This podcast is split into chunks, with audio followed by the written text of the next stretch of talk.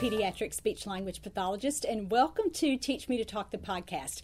Today we're going to be continuing the Autism Podcast series, and we're talking about something today that affects roughly 20 to 30% of young children diagnosed with autism. And actually, I guess it would affect 20 to 30% of all people diagnosed with autism, because that's the percentage of people with autism who do not become functional communicators. We're not really talking about that piece today. We're talking about the piece that comes before that, with helping a nonverbal child find his voice. And so we do encounter some children with autism who are so quiet, and the only sounds that they make are those reflexive or automatic or non-voluntary noises, like when they cough, when they sneeze, when they cry, when they shriek with pain, those kinds of when they burp, those kinds of reflexive noises. Those are really the only kinds of vocalizations that we hear. And so we're going to talk about today in this show, how to move a child from being very quiet to using intentional, purposeful vocalizations. Now, you'll notice that I'm not saying words, because you can't get to words without being noisy first. And a lot of times, parents that I've seen in the past, or therapists, will email me about this. You know, we've had Teach Me to Talk. The Lord has blessed us with Teach Me to Talk since 2008. So I've gotten so many, just thousands of emails from parents, and again, and from therapists who are working with children, who will tell me in the email or when I have conversations, this child does not vocalize. I've never really heard him vocalize, unless it's, again, one of those reflexive vocalizations that we've talked about.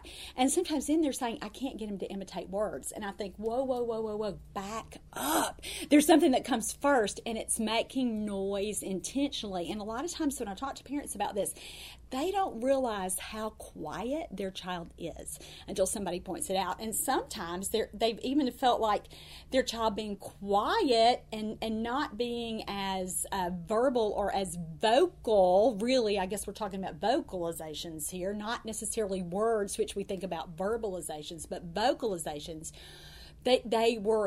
They were happy about that when their child was a baby, because they usually said something like, he was so good. And that's kind of a red flag to me now. I've just heard it for years and years from parents. And again, not just kids with autism, but we're particularly going to talk about that today. But any of our little friends, particularly those who have significant neurological differences or learning differences, they may already have a medical diagnosis, not necessarily autism, but you know something is going on with them because they do not vocalize. And a lot of times parents think the problem is here in their throat. And structurally, and I've done some other shows where we've talked about the process of speech and how it really does begin with breathing your air in so that it goes down to your lungs, and just that whole process. We're not going to go through that today, because that's not really what's going on with kids with autism. It's here. It's a neurological difference. And so we need to talk about that, and we need to be real upfront with parents about that. And when they think, oh, there's got to be something wrong with his mouth, there's got to be something wrong with his vocal cords or vocal folds, however they say that, you know, you've really got to talk about that up front, that autism really affects a child's ability to communicate. And again, for some kids, it gets back to this just being able to intentionally vocalize. And so through this whole series, we have teased out differences in children with autism, even from those who have other kinds of speech and language delays. So that's what we're going to do on this show too, is talk about these kinds of kids, this subset of kids with autism who are not vocalizing. So if you are working with a child, or you're parenting a child who's already pretty noisy, and by this kind of noisy, I mean, even if he's not saying words, he still makes noise, he still grunts, he still whines, he still babbles, he still does something to vocally, you might hear him even being echolalic or repeating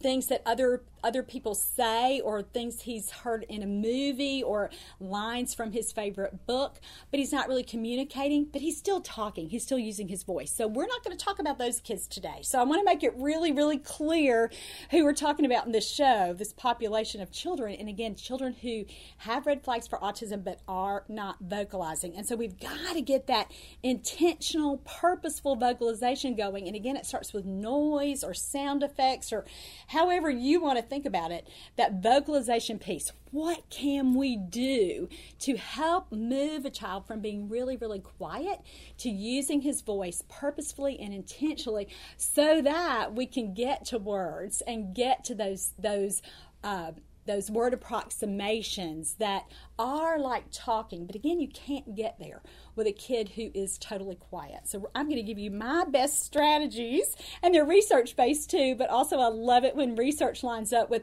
what I know from personal experience working with kids 27, 28 years now, however long that's been, and I love it, and I did a lot of research for this show to really make sure that there were no new studies that had come out or new techniques that I wasn't really sure about. But again, every study that I read in preparation for this show today really confirmed the strategies that we're going to talk about. So I can't wait to share these with you. All right, just in case you're new to Teach Me to Talk, I offer these courses on YouTube for free for parents and therapists. But if you're a therapist and you want to get continuing education credit, you can sign up for that at teachmetotalk.com. The link is in the post below, and this is course number 411. The other bonus for signing up for that, just that $5 CEU fee, is that you get a handout with this written summary of information. I used to call these show notes a long time ago, and sometimes people will email me and say, I can't get the show notes. So you only get that when you pay for the continuing education credit. So be sure to look at that. And these strategies are all outlined, and it's just something that I think parents are really taking advantage of now too, to be able to share this information with their teams or with other caregivers that are working with their children. So I wanted to let you know that's how you get the information that I'll be referencing in this show. Okay, so let's move on and talk about the specific differences in young children with autism that make it difficult for them to vocalize or become verbal, become noisy. And so again, I always lead with this statistic, and it is a little heartbreaking if you're a mom or a dad and you're hearing it and you say, not only do I'm recognizing that my child has autism, but now I'm also hearing you say that 20 to 30% of kids with autism don't ever really learn how to talk. While that is true, we know that the research also says something else. It says that when we get a child involved in early intervention, that's in those first 3 years, 4 years, 5 years, when we do that early enough, we can make a significant difference in changing those odds for children. So I wanted to be sure to point that out.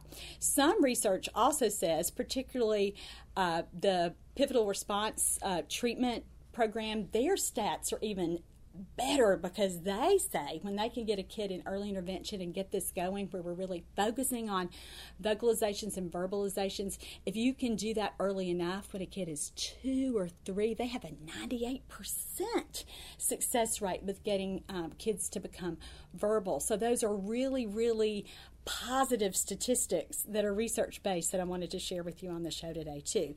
One study that I also use a lot is from Wodka 2013. So if you're a therapist and you want that reference, just Google that, Wodka 2013. And it revealed that 70% of children with autism who did not talk at age 4 did begin talking and using phrases, phrase length, so putting at least 2 words together by the time they were 8.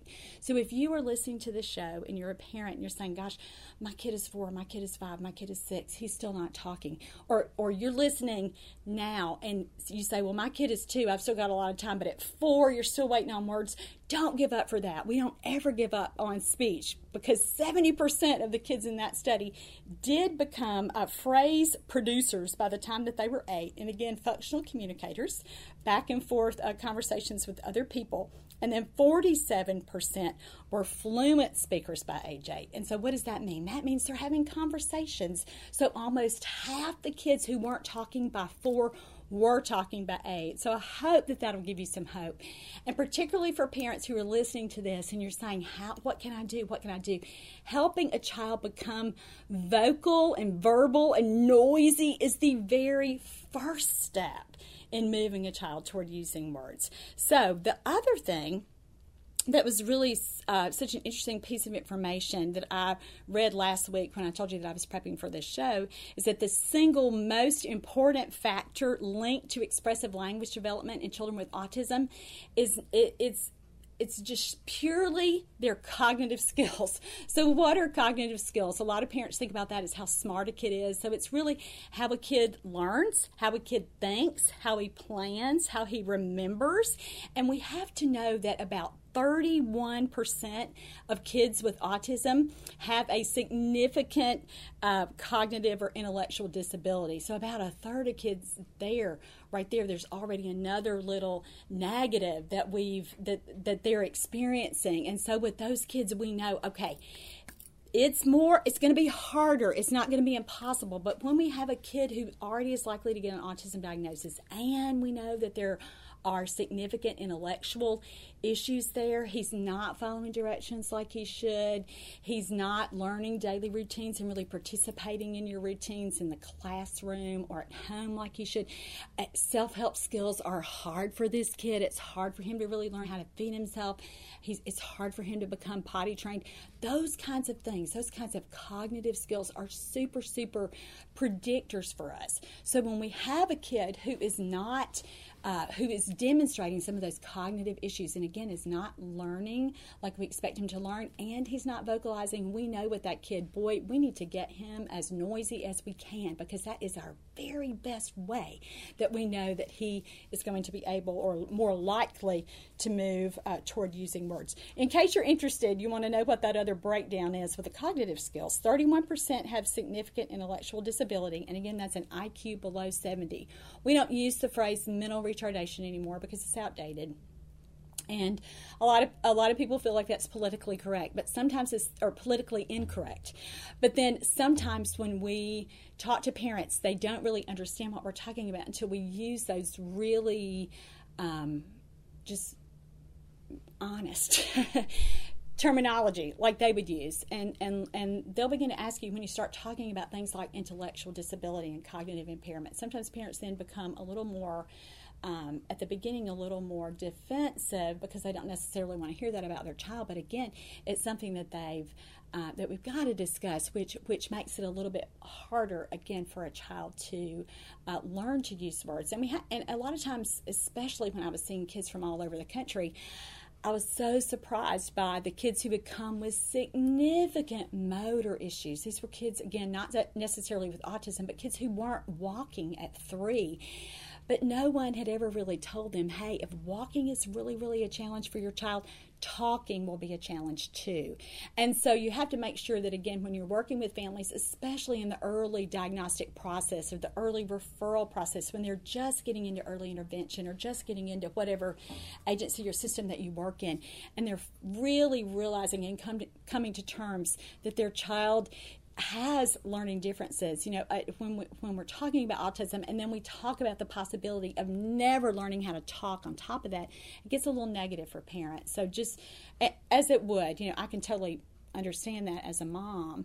And so we have to really, really share that with empathy and with compassion and not be a dream killer for a parent, but at the same time really hold that information there and know that it's going to make it a little harder. So 31% have significant intellectual disability.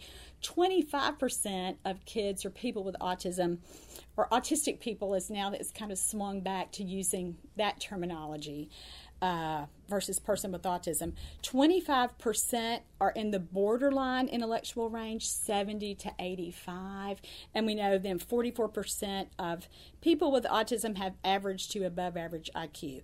So when we look at that breakdown, that's interesting for you as a therapist to know kind of what to expect with that and where kids fall with that, because there's so many myths about autism, so many myths about and it kind of swings either way. People sometimes, think that everybody is with autism is gifted and has intellectually and has a special kind of Rain Man-like skill, savant, whatever words, I feel like I'm kind of stepping all over my words with that, and I certainly don't want to be disrespectful to anyone who's listening or hurt any parents' feelings, but sometimes parents kind of hear that, but they don't hear the other side, that about 31% have significant intellectual disability. So again, that's something that as therapists we're going to have to work through with parents. All right, so that's the number one thing. The number one difference with kids with autism is there may also be an intellectual challenge there for those kids, which again is going to make it even harder to learn how to talk.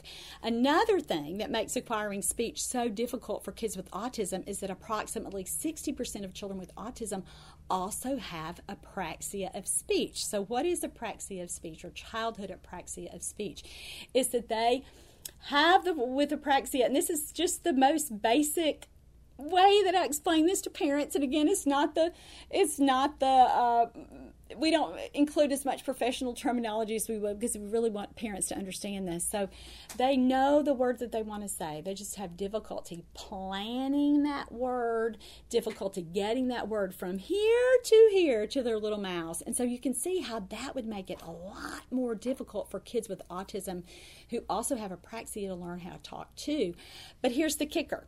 So many parents hear the word apraxia and they cling to that, when the real reason, or the main reason, the biggest challenge for their child really would be the social interaction challenges and differences that we see with kids who have autism. So sometimes, I've said in conferences before, when I'm teaching these courses live to therapists, we're focused on the wrong A. Sometimes we're focused on apraxia, and a parent gets so hyperfixated on the speech part or the vocalization part that we miss the reason that the biggest thing that we should be working on is, again, that social interaction piece, that engagement piece. And we've spent a lot of time talking about that in this series. Show number 403 focuses on that specifically, with teaching social games as our very first strategy to get that interaction going. So if you are listening to this series and you think, my child is not vocalizing, but you have not addressed the social interaction piece, I highly recommend that you start there. I recommend it so much that I would say turn off this show and turn on the other one, because that's how important it is to get that social interaction piece going. So as therapists, that's something else that we have to really balance when we're talking to parents, and when we're saying, when we're talking about autism, but we're also saying there's something else laid on this, the apraxia piece. Again, in apraxia, there's no evidence of any kind of muscular difference with that child, but we know from the other things that are happening with him. And this is not a show about apraxia, so I'm not going to go through all of those indicators, but when we know that's also a part of it, we have to be really careful to walk that fine line with parents so that they understand, we're not just talking about apraxia here. Autism is also something that we have to address, and the apraxia, even when we get speech going, we still have to focus on these other areas, because that's what makes a child be able to communicate and not just verbalize or not just use words. We want them to, again, have that back and forth, that reciprocity that we use in conversation. That's really the most important thing to get going. But because a child has to vocalize and has to be noisy before he can use words, teaching a very quiet child to vocalize is an early goal. It's justifiable. It's the way that we get to talking. So I want to be sure that we think about pairing these focuses together for a child.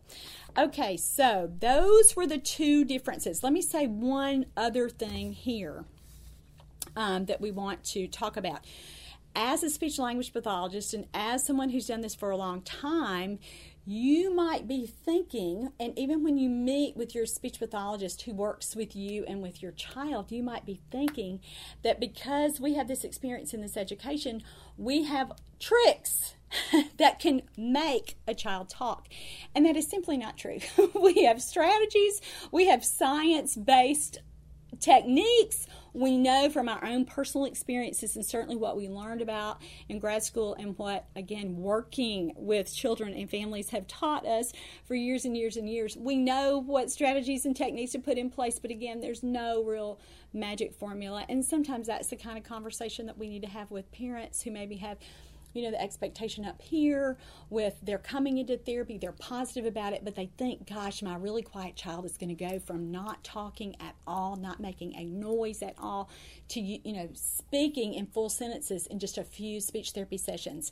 That's completely unrealistic. And although we want parents to believe in speech therapy and we want to have high expectations for our children, at the same time, we don't want to be so, we don't want to have unrealistic expectations. And so we really, really have to talk about that with parents. And even though we can't make a child talk, we can certainly set the stage. And so that's what we're going to be talking about today with our strategies.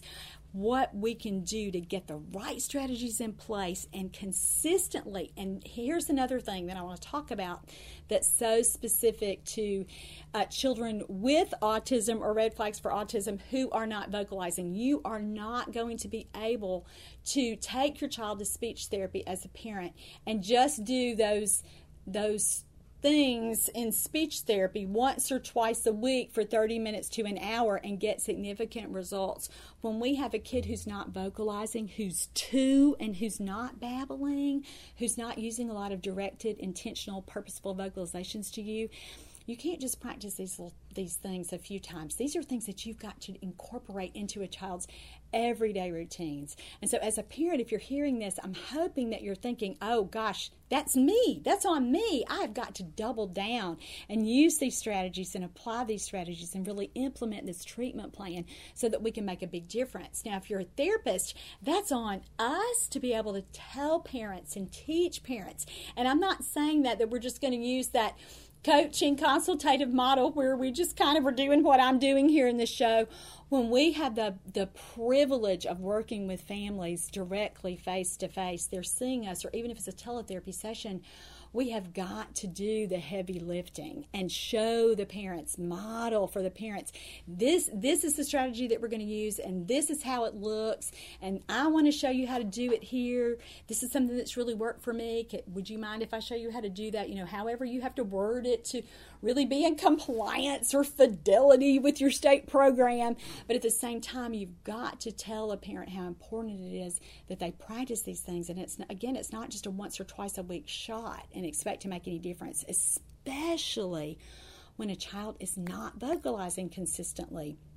And so we've got to help them get control of their little voices. And so remember with this, now I think I've said it already, but just in case you haven't heard it, we are not focusing on words yet. We are just focusing on verbalizations. And so a lot of times what I'll say to a parent is, you know, your child isn't vocal enough yet for us to really, really know what's going on with him. And so there's no way, like a particular speech diagnosis, certainly we know about autism, but we can say, you know, that's just unrealistic. And remember when I was saying you can't get there from here when you have a child who isn't able to vocalize intentionally, you can't get to words quickly as parents would think that you can without moving through these steps to really increase the intentionality of their vocalizations. And again, why do we know that? Because it would have already happened.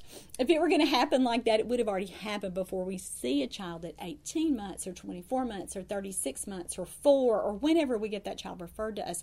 And so we have to talk to parents about that and make sure that they know that our goal here, we're not thinking about words yet for this child. We're thinking about vocalizations or making noise. So let's move on and talk about the strategies. What do you do? It is all fine and good to know this is our goal. I can't work on words. I've got to work on getting this kid to vocalize intentionally first. But how do we do that? What can we do? And again, sometimes as therapists, this is where we feel really, really challenged because, again, we can't make a child do these. So these are the strategies that we know, again, from that are research-based and just from personal experience. And I bet that you have some of these same strategies too. And a lot of times with therapists, they'll say, hey, I really like your show because it reminds me of all this stuff that I know but that I don't always do. And so if that's you, you've got to commit today to double down. If you're thinking about particular children on your caseload, which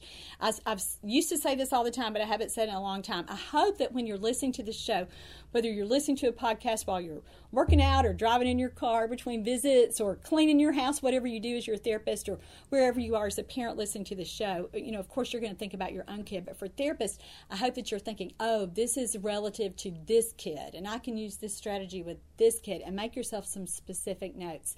And so I think that that's when we get the most out of these kinds of continuing education opportunities, when we think, how can I use this? Who is this relevant to? And sometimes in my career, I've looked back and thought, gosh, I wish I had done this with this kid 2 years ago. I wish I had noticed this. I wish I had known about this.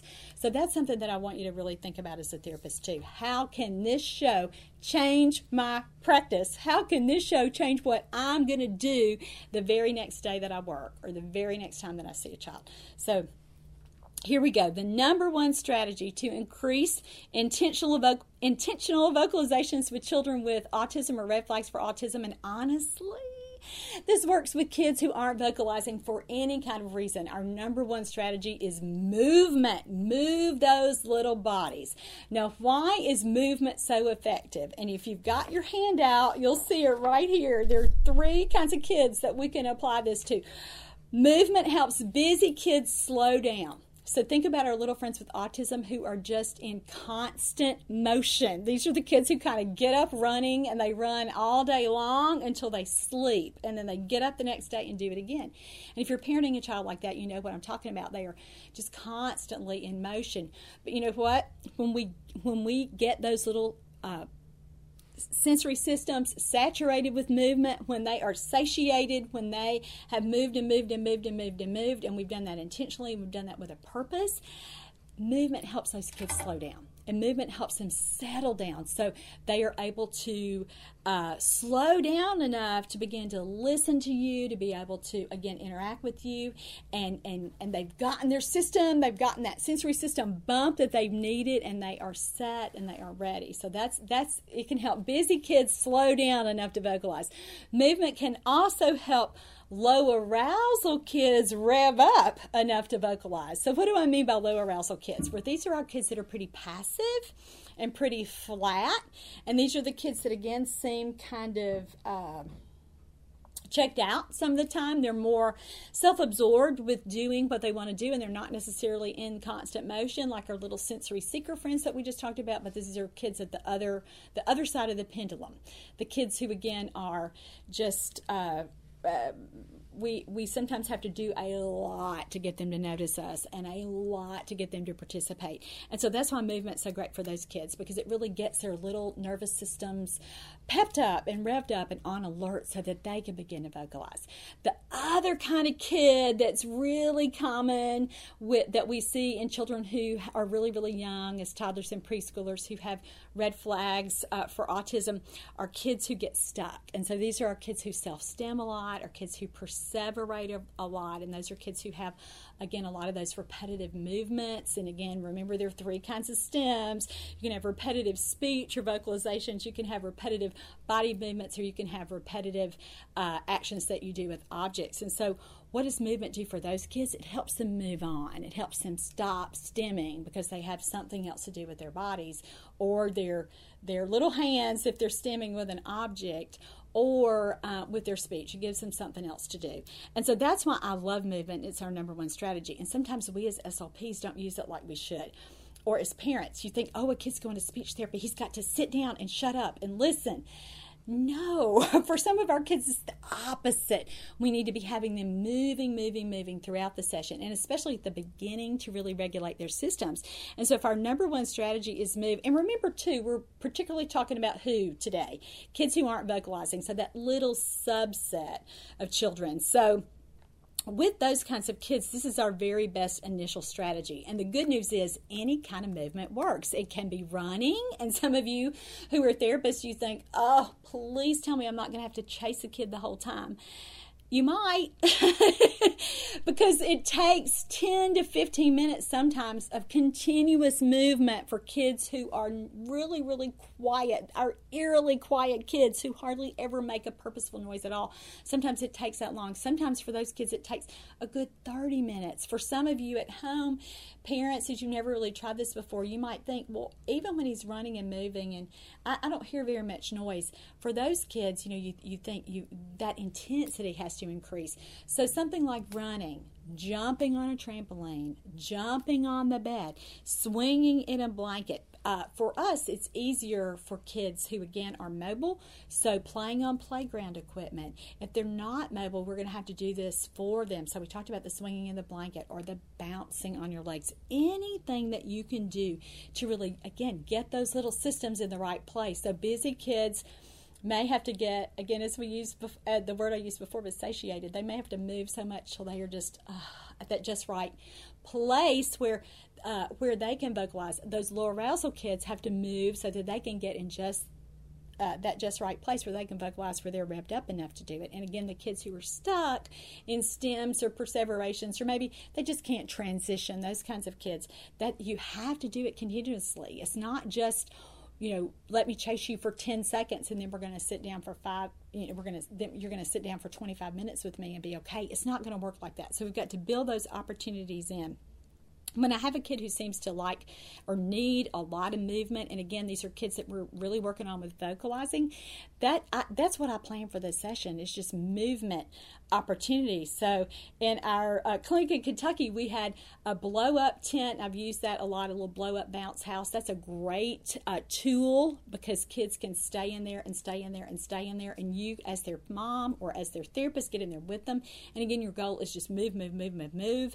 Anything, too, that we talked about, any kind of little playground equipment, any kind of anything where you're going to get them in motion, and you plan that. You plan, well, for this session, we're going to have, 4 or 5 different movement options for this kid, and that's why social games work so well too for children for movement, because many, many times we're incorporating movement into those games. So like Ride a Little Horsey, when you're bouncing a child on your lap, and then you stand up and you play Ring Around the Rosies, where you go around and around in that Ring Around the Rosies song, as many times as the kid wants to play it, 5 or 10 times, and then he starts to run away from you, and you think, okay, well, this is running. I'm going to play chase with him. I'm going to incorporate this in a social game. But your point is here that you are moving, moving, moving, and that's what you plan. That's what you plan for the session, and you tell a parent up front, we are going to move, and we are going to move, and we are going to move until I can get him realizing that he has control of his little voice, and I want to hear all kinds of noise while we're doing this. So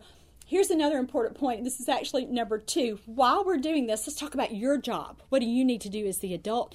Well, you need to make more noise yourself, not more talking. So on the handout, I have less talk, more noise. That's what we need to do. So rather than modeling words, and this is, again, as we're moving the child, rather than doing that, we focus on saying more sound effects or more vocalizations that are not words. So yelling, screaming, even whining, whispering, yawning, snoring, anything, even like blowing raspberries with a child, anything like that would get those early vocalizations going. And again, we're looking for intentional vocalizations and purposeful vocalizations, not just he's screaming when he's crying, but is he screaming because he's running and he's having a blast and he wants you to see him?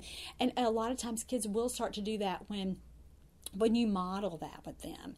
And so as you were swinging them, as you were running with them, as you were bouncing or on the trampoline with them or whatever you're doing, you've got to do those same kinds of things. So just let go and just think, less words, more noises, and think about those sound effects and the things that you can do. So that's what we want to do as we do movement. Now the other part of this, we talked about this with that parents aren't just going to be able to think that this can happen in 1 or 2 speech therapy sessions a week, and then the child's going to make enough progress. Parents have got to do this all day long with vocalizing, all day long with a child, not just with words, but with vocalization that a child might not be able to imitate.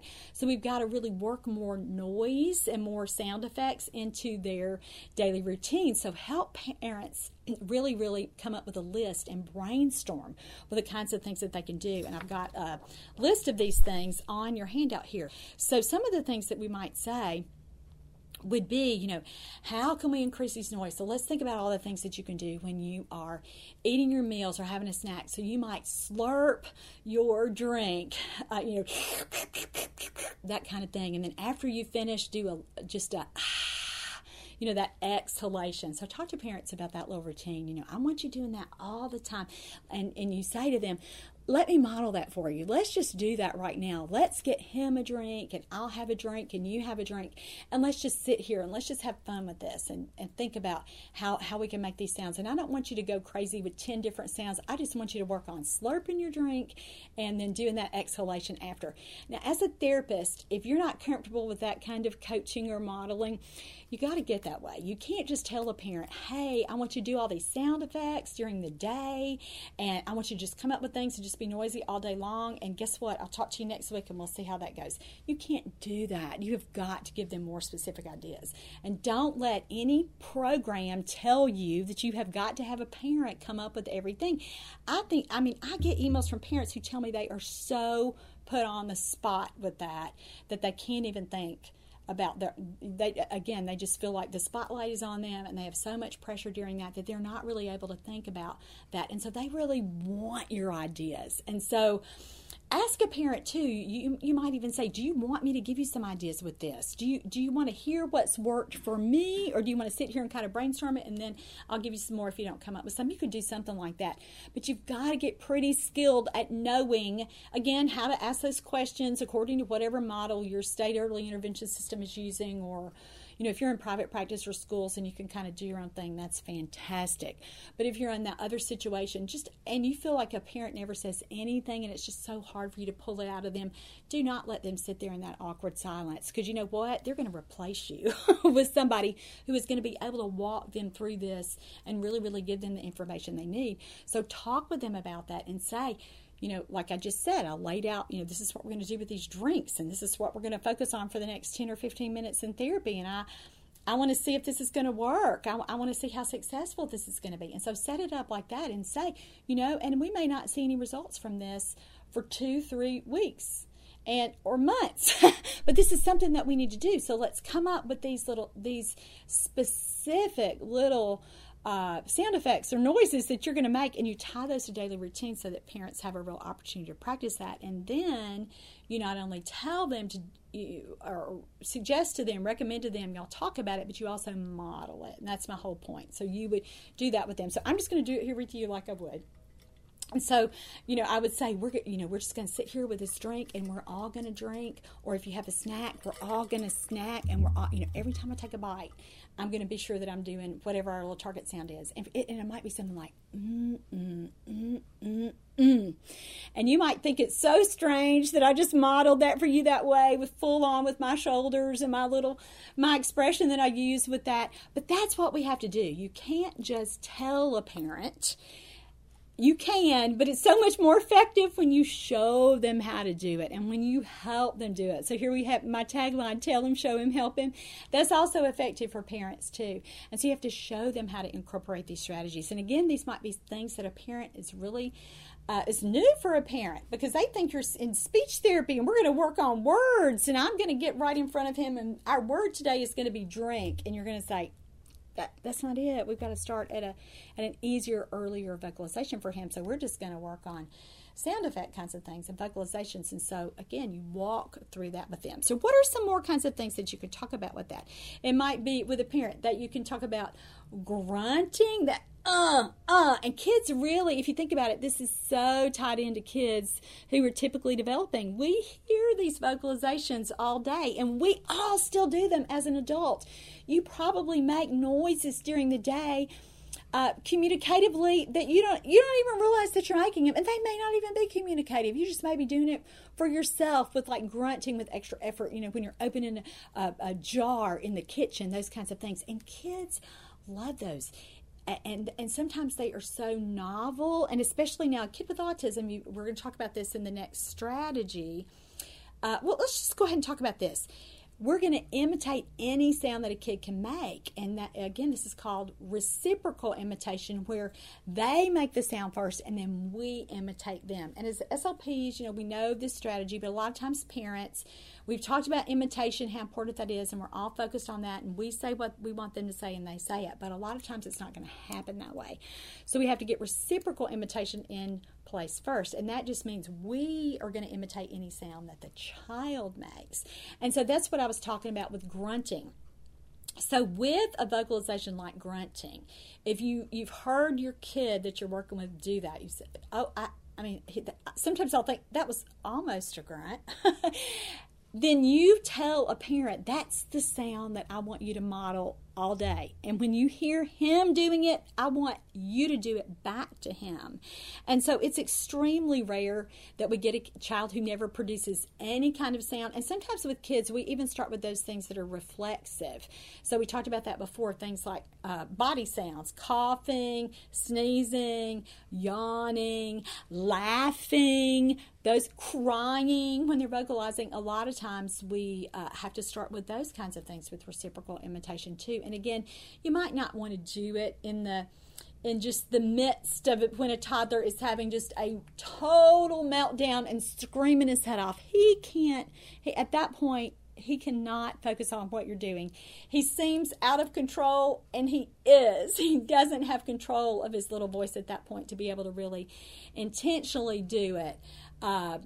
These kids who aren't purposeful vocalizers all the time. And so that's not the best time to do it, but I'm saying when you are in the midst of a situation with a child and you hear a noise like this, you really want to reinforce it. And that's that we're going to imitate whatever sound that the child makes. And so certainly that's something we need to talk about with parents. Let me give you some more examples. So things like clearing your throat even. And think about it with typically developing babies. They love that kind of little game. And so that's something fun that we can do with a kid with autism. If you hear a kid with autism who hums, that's one of his self-stim things that he does.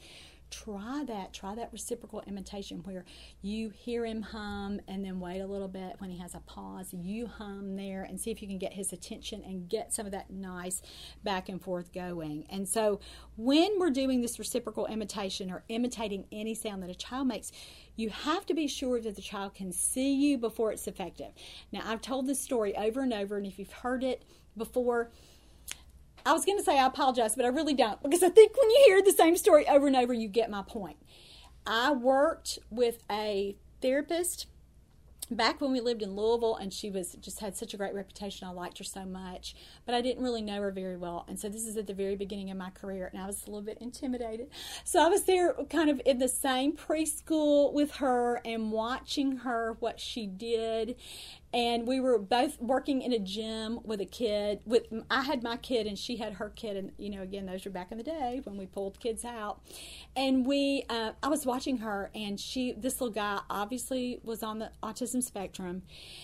And he was just running around this big gym. I mean, running and running and running. And and sometimes he would slow down, but she was always right behind him. And if he touched the wall, she touched the wall. If he kicked a ball, she kicked the ball. Whatever he did, she did.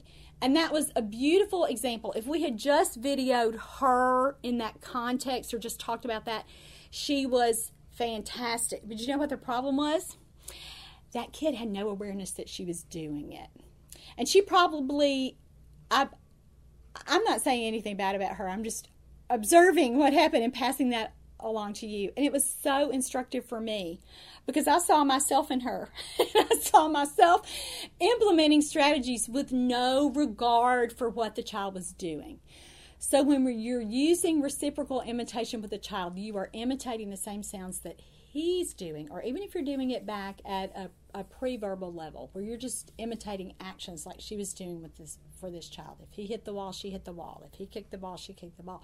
You've got to be sure that he knows that you're there and that you're doing the same thing. For reciprocal imitation, since that day, back in whatever year that was, 2002, whatever, I have really tried to make it a point, and I think it's more effective to do reciprocal imitation when you are face-to-face with a child. And again, for sometimes with our little guys with autism who are moving and we want them to move, and that's great. But you still, when you use this strategy, you've got to rein them in and bring them in so that they can see you. And so, again, that they know that you're imitating them. So that's a caution that I would make. And that's something that I tell this story to parents when I'm talking about it, when I'm talking about reciprocal imitation. And if let's say that I'm meeting with a child at his home and we're outside playing in the yard together, and I'm talking to mom about reciprocal imitation, but he's on the other side of the swing set from us.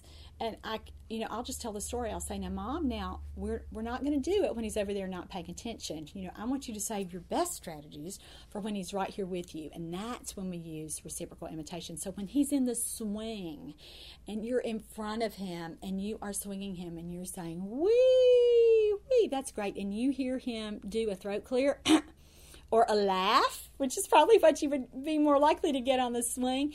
That's what I want you to do. That's when I want you to imitate what he's doing. You can do it these other times, but it's really most effective when you're eye to eye and face to face. So that's the point I wanted to make about that. All right, let's see. Let's move on. We talked about moving. That was strategy number 1. The second strategy, less talk, more noise. That's strategy number 2. Third strategy, reciprocal imitation. Imitate any sound that a child makes. And we want to be sure, again, we're eye to eye and face to face. Our fourth strategy, and I love this one, and I've written a lot about it, so you can go on Teach Me to Talk and read about that. Or, I forgot to mention this, all of these examples and this information is from the Autism Workbook. Now, today I took these strategies and I moved them around a little bit, kind of changed the order because it made more sense to the flow of the show. But you can go read this information and get the written summary in more detail in the Autism Workbook. And I said the written summary here. The written summary for the show, that's just the handout here, but the content is pulled from my therapy manual, the Autism Workbook. And so you can find out information about that below in the post. Pardon me, if you're watching on YouTube, and if you're listening on your iPhone or whatever, your other podcast app, you can get that at Teach Me to Talk. So it's the Autism Workbook. So here's I've written a lot about it in the workbook, and I also have it a whole set of articles about this on my website at Teach Me to Talk. So look for those articles if you, again, need some more information about this. But this one is important. You're going to imitate what a child does. And then you're going to take it a step further. So this is what you do. After reciprocal imitation, you wait. You expectantly wait for that child to join in and imitate the sound that he's made. And so I've written about it, using this in the context of being in the car or being in the bathtub at home or in the swimming pool. It happens a lot when we're talking about these kind of movement things that we're doing when we're on a trampoline with a kid, or we're jumping on a bed with a kid, or we're letting a kid kind of go back and walk back and forth and jump back and forth on the living room furniture. He's on the couch, and we jump to the chair, and we jump back to the couch, those kinds of things. This is another time to really use this. When you hear them do a sound, you're going to imitate, and they're going to wait expectantly. Now, I've talked about this before we have to just not wait. You've got to wait expectantly, and you've got to do your tell me face, and I wish that was my expression. It's not. It's from another SLP blogger, and I don't even think her site is active anymore. But that's where we lean forward, and with everything in us, we are showing that child that it's your turn to talk, and we fully are vocalized, and we fully expect you to be able to do this back to us. And so when I teach courses live, I say to therapists, okay, on the count of 3, all of us are going to we're going to model our best tell me faces. And I wish I had taken a picture of this, because I would get the best expressions. And you know what? Everybody's doing the same thing. We're all doing that anticipatory body language. We're all leaning forward, and we're making our eyes wide. And a lot of times we do that little gasp like, are you ready? It's your turn. Are you going to make that sound? And again, that's setting the stage. That's making it more and more likely. And as a therapist, you probably do that. You probably can picture in your mind you doing that. You know how it feels when you do it. But you know what? A lot of times We do it, but we don't give ourselves credit for using that expectant waiting strategy. It's just something that we've learned how to do. It's worked for us. Maybe nobody's even really told you to do that. You've just watched an experienced therapist, or you've stumbled upon that yourself. And even you, subconsciously, you may not even realize you're doing it, but I bet you are. And when you don't know that you're doing it and you don't give it the validity that you should, you don't tell a parent to do it, or you don't explain what you're doing. And so that's why we've got to make this a formal strategy. Not only are we going to use reciprocal imitation and imitate what a child has done, or even if we're modeling first, if we're doing some of those noises that we talked about before with slurping our drinks and fake coughing, and or doing an animal sound or a vehicle noise or any little sound effect kind of thing that a kid would be more likely to imitate, one, because it's easy, and two, because it's novel and gets his attention. When we're doing that, we've got to have that expectant posture, as if to, again, set the stage and say, you know, we're waiting for you to do that. And sometimes when we don't talk about that piece with parents, they don't know. Or if you say, just imitate them and wait, okay, they do it, but then they're just, there's nothing else on their part. You know, the child, let's say the child does a sneeze. Let's say he sneezes. And a parent, when we have a kid like this, who again is kind of tough, and it's harder to get vocalizations going, and I've told them, you know, we're going to imitate every sound they make, even these little body noises. And so a parent then might do a little fake sneeze, shoo, and fake sneeze like that. But then, you know, you've got to look at the kid after that, you know, and wait, like, are you going to do it too? And so you've got to explain that to a parent. You've got to help them walk through that. And sometimes parents have said, gosh, I just feel so uncomfortable when I'm doing that. I just feel silly and kind of. One young mom that I worked with about a year ago, she would say, you know, it just kind of feels real fake when I'm going like that. And I tell her, you know, I told her, and I'll tell you, and I would tell her the same thing, or any other parent today, do it anyway. Even if it doesn't feel natural to you, even if it doesn't feel, again, you think that's not my personality. I'm not like you, Laura. I don't act like you. I don't talk like you. Who cares? Do it. Implement these kinds of strategies. And we have to help parents too kind of get out of their comfort zone. And how I do this a lot is say, you know, if what you were doing were going to work, I wouldn't even be here. And again, that's uncomfortable to say sometimes to a parent. You've got to be at the right point in the conversation where that's not going to be hurtful or sound too harsh. But we have to get parents doing new things. You know, they that's why they're there. They want your ideas. They want you to tell them exactly what to do. And so this is a really, really important part. So let's walk through this and talk through this.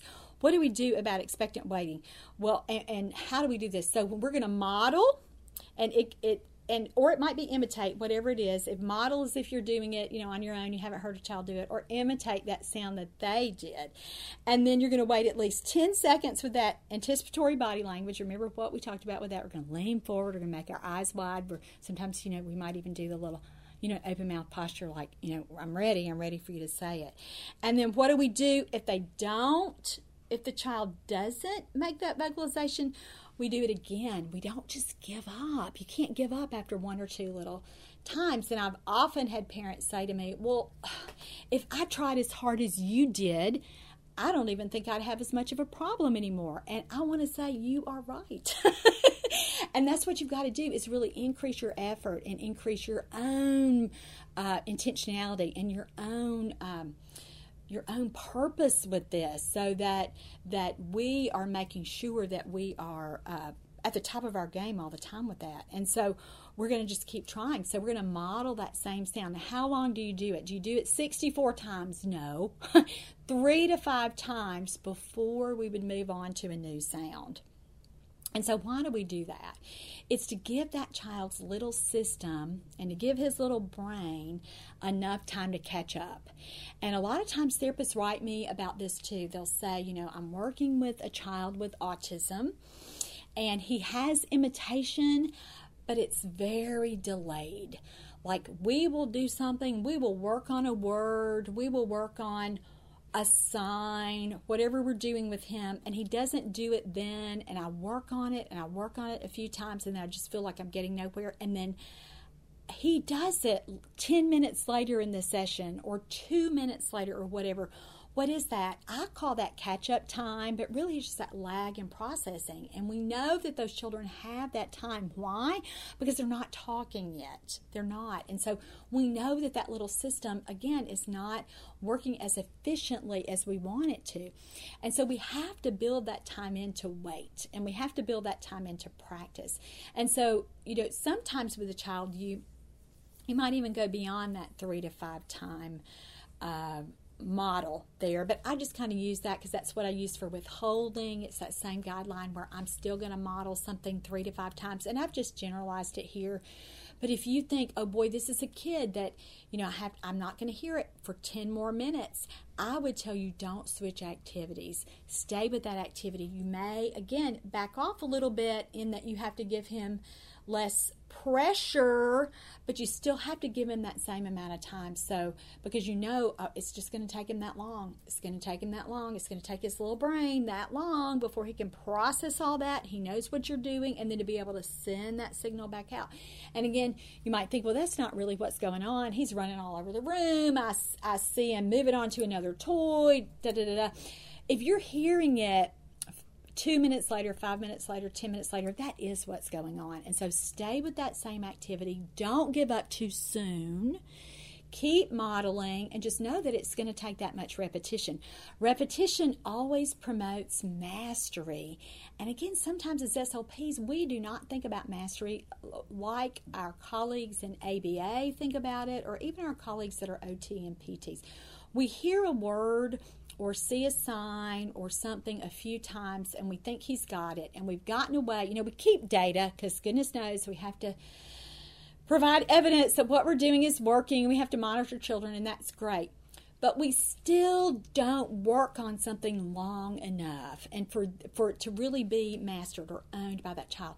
So for these kinds of kids, you have got to give them that opportunity for extra practice and really, really know that about that child. And again, that's very individualistic. If you haven't heard a child do that kind of delayed imitation, like something you've worked on, I mean, this can happen with anything. This can happen with like waving bye-bye. You'll practice with a kid at the end of a session. Oh, you practice with him and practice with him and practice with him.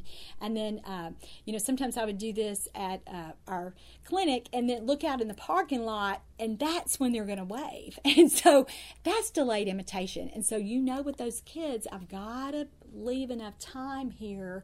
I've got to do enough, model enough, and then wait long enough for that to really happen. So don't get in such a rush that you think, oh, this is not happening. I've done it 3 times. He's not going to say it. Let me try something else. Don't do that. Be consistent. Provide those additional models. All right, so that was strategy number 1, 2, 3, 4. Let's move on to the 5th strategy here. We're going to change our space. Sometimes when you're in a different environment with a kid, they do totally different things. And so that's one part of this. But another part of change your space is also thinking about the acoustic properties of where you are. And if you can get a place like a gym or an empty garage or a basement or somewhere else with a child that's just a larger room, there's more likely the opportunity that you can get a little almost echoey thing going, and children can, again, hear that. So that's certainly something that's a fun thing to think about. And again, I want to give you some ideas that if you've been working with a child for a while and you just feel kind of stuck, this might be something that you would need to do. So change your space with that so that you can get a new location. A lot of times for that with me, it means, like I said before, is I'm thinking about movement with that child, which is our number 1 strategy. You might take the child outside. So if you have played inside with a child, or if a mom says to you, he gets so vocal in water, bath time. Think about, oh, I want to see this. I want to do this with him. So, you know, I'm gonna see him with his mom, and you know, we're gonna go outside in their little baby pool, or we're gonna be he can have a bath while I'm there this week.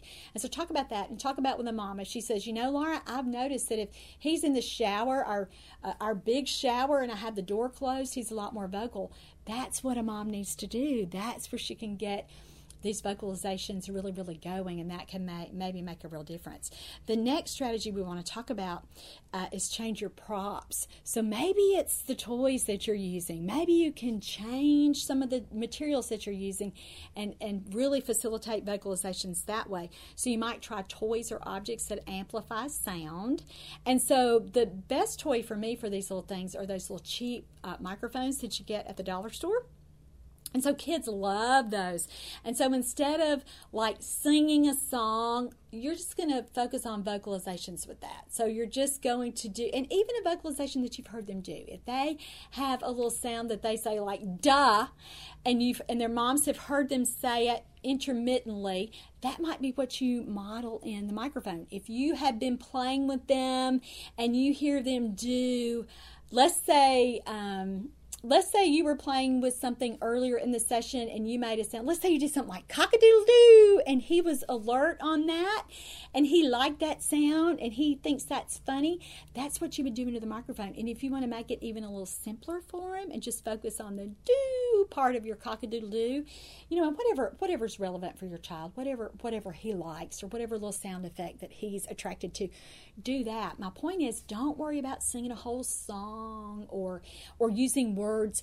Go with vocalizations. Go with those easier, earlier things. Because remember, all we're going for at this point with this kid is noise, and noise that he makes on purpose. So those little cheap microphones are good. Anything even simple like a paper towel roll or an empty roll of toilet paper, where you are vocalizing into that and you have him or you are making those noises too. Any other thing, I use... little open buckets for this, so like little holiday buckets, like Easter buckets, or those little Christmas buckets that you can get at Walmart or Walgreens or wherever you shop for things like that. And just that technique, I'm going to link the therapy tip of the week that I think I've done it before for Halloween. So for that kind of activity where we model that, I'm going to link that there. I don't want to be repetitive here, but I want you to see that, because you are leaning down into that bucket and you are just making that noise, and then giving a child an opportunity to do that too. And so these little props that we can use, and I've got a list of them here on with your handout, those little sound effects with those props can be so powerful for children. And so think about how you can use props like this.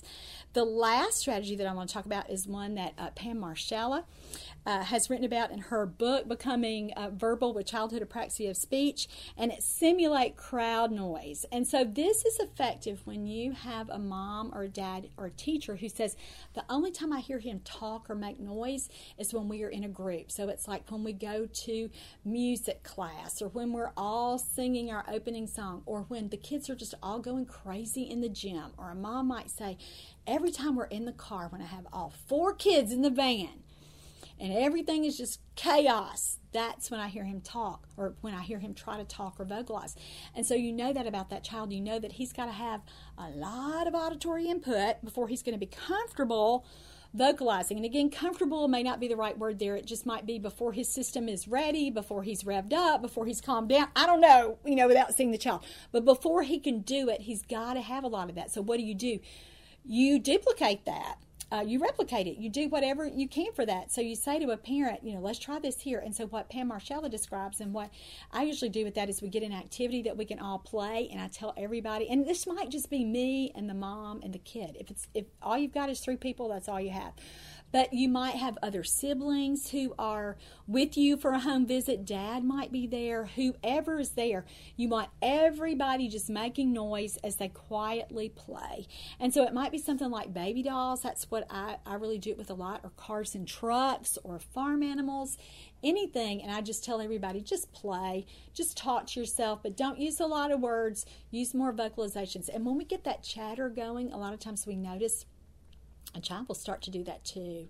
And so it's not going to happen automatically. Again, it's like that movement strategy that we talked about first. You've got to put in the time for that. So it might take 15 or 20 minutes before you hear a child do that. Now, sometimes a parent can get a little impatient with that, because they think, I'm paying you for a 60-minute session here, and you're telling me that I'm just going to sit and play with baby dolls for 20 minutes, and we hope that he makes the sound. Yeah, that's what we're saying. And so it's not a strategy that you would use with every kid, but when you hear that, when you hear a parent say, the only time I really hear him vocalize is when there's a lot going on, that's what you've got to do, because you've got to get that child to be able to have that control over his own voice and know that he makes those sounds. It's not just when he sneezes or coughs or uncontrollable laughter. He's doing that. It's on purpose. And so that's certainly another strategy you can use. Once you get a child making those kinds of sounds, whatever it happens to be, keep those going. Do everything you can to make that a turn-taking game. And guess what? When you get a kid to that level, you're ready to move on to imitation. Now, imitation, we talked about this a lot in show 407, so go back and think to yourself, okay, this is my goal. This is my goal here. I'm going to follow all these strategies until I can hear noise, because once I hear noise, I kind of feel like, whew, we're getting there. Then you move straight to imitation with that, and then you get those imitation exchanges, and then you increase the variety of noises that you get with that. But it all starts for a kid who's really quiet with these kinds of things. And so I just wish you all the success in the world with these things. This can be the most challenging kind of child to work with, because you think not only does he have autism, he also does not verbalize very much, vocalize. He's not very vocal, but this is where you start. It's not with words. So I hope I've given you some great ideas for that today. Don't forget about the Autism Workbook, where you can get the written version of all this and the $5 CEU credit, so that you can get the handout even if you don't, even if you're not a therapist and don't officially need this course credit for your license or credentialing or whatever. All right, that's it for today. I'm Laura Mize, pediatric speech language pathologist, and thank you so much for joining me for Teach Me to Talk, the podcast.